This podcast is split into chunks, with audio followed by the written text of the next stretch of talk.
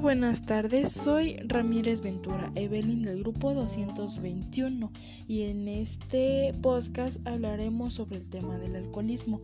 Pero primero, ¿qué es el alcoholismo? El alcoholismo es una enfermedad crónica progresiva y en muchos casos mortal, producida por el consumo incontrolado de bebidas alcohólicas que interfieren en la salud física, mental, social y familiar, así como en las responsabilidades laborales. Existen dos tipos de dependencia, la física y la psicológica. La física, la dependencia física, se revela por sí misma cuando se interrumpe la ingesta del alcohol con síntomas muy claros como temblores, sudoración, llegando incluso a producir la muerte. En la psicológica, una vez superada la dependencia física, comienza el verdadero trabajo y es enseñar a la persona a lidiar con sus emociones y situaciones sin recurrir al uso del alcohol. Esta es la verdadera dependencia psicológica, pensar que no es capaz de vivir la vida sin alcohol. Hay varias causas. No hay una causa definida del alcoholismo, pero sí hay factores de riesgo que pueden jugar un papel importante en su desarrollo. De hecho, es una enfermedad biopsicosocial y tiene causas biológicas, psicológicas y sociales. En las biológicas es más probable en las personas con algún familiar alcohólico o con algún trastorno psiquiátrico y la razón puede encontrarse en anomalías genéticas o bioquímicas. Las psicológicas, ansiedad, conflictos en las relaciones personales, baja autoestima, timidez, entre otras. Y en las sociales, facilidad para tomar contacto con el alcohol en torno con su consumo, abuso del alcohol en situaciones sociales, estilo de vida estresantes, etc.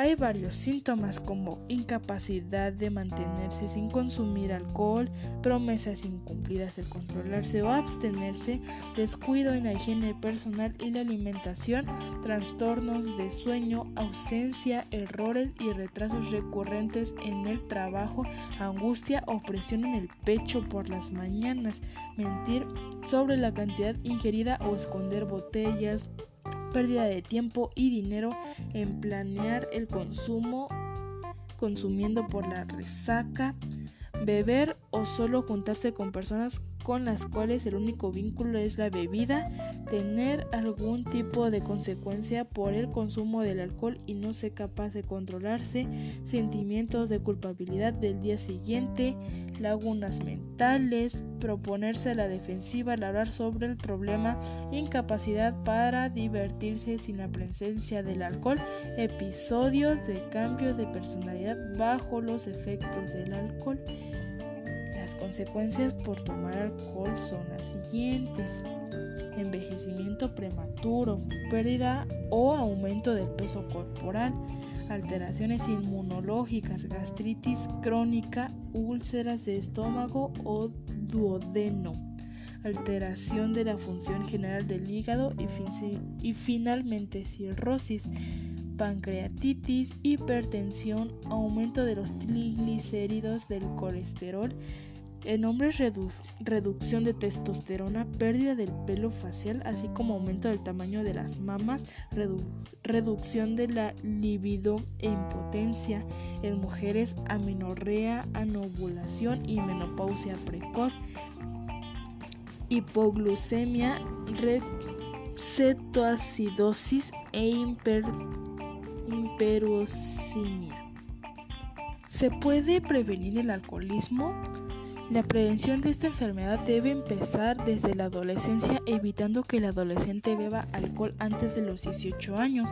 Para ello es importante la actitud de la familia, no solo prohibiéndoles, sino también no consumir alcohol con frecuencia delante de ellos, ni hablar de cuando bebían de jóvenes, ya que así el joven puede ver el consumo del alcohol como algo normal y deseable cuando es cuando se está con amigos. También es importante informar al adolescente de las consecuencias que tiene el alcohol y mejorar sus habilidades sociales y su autoestima. ¿En qué consiste el tratamiento del alcoholismo? Dado que el alcoholismo tiene varias causas, el tratamiento debe realizarse desde un enfoque multidisciplinar El primer paso es que el paciente reconozca la adicción.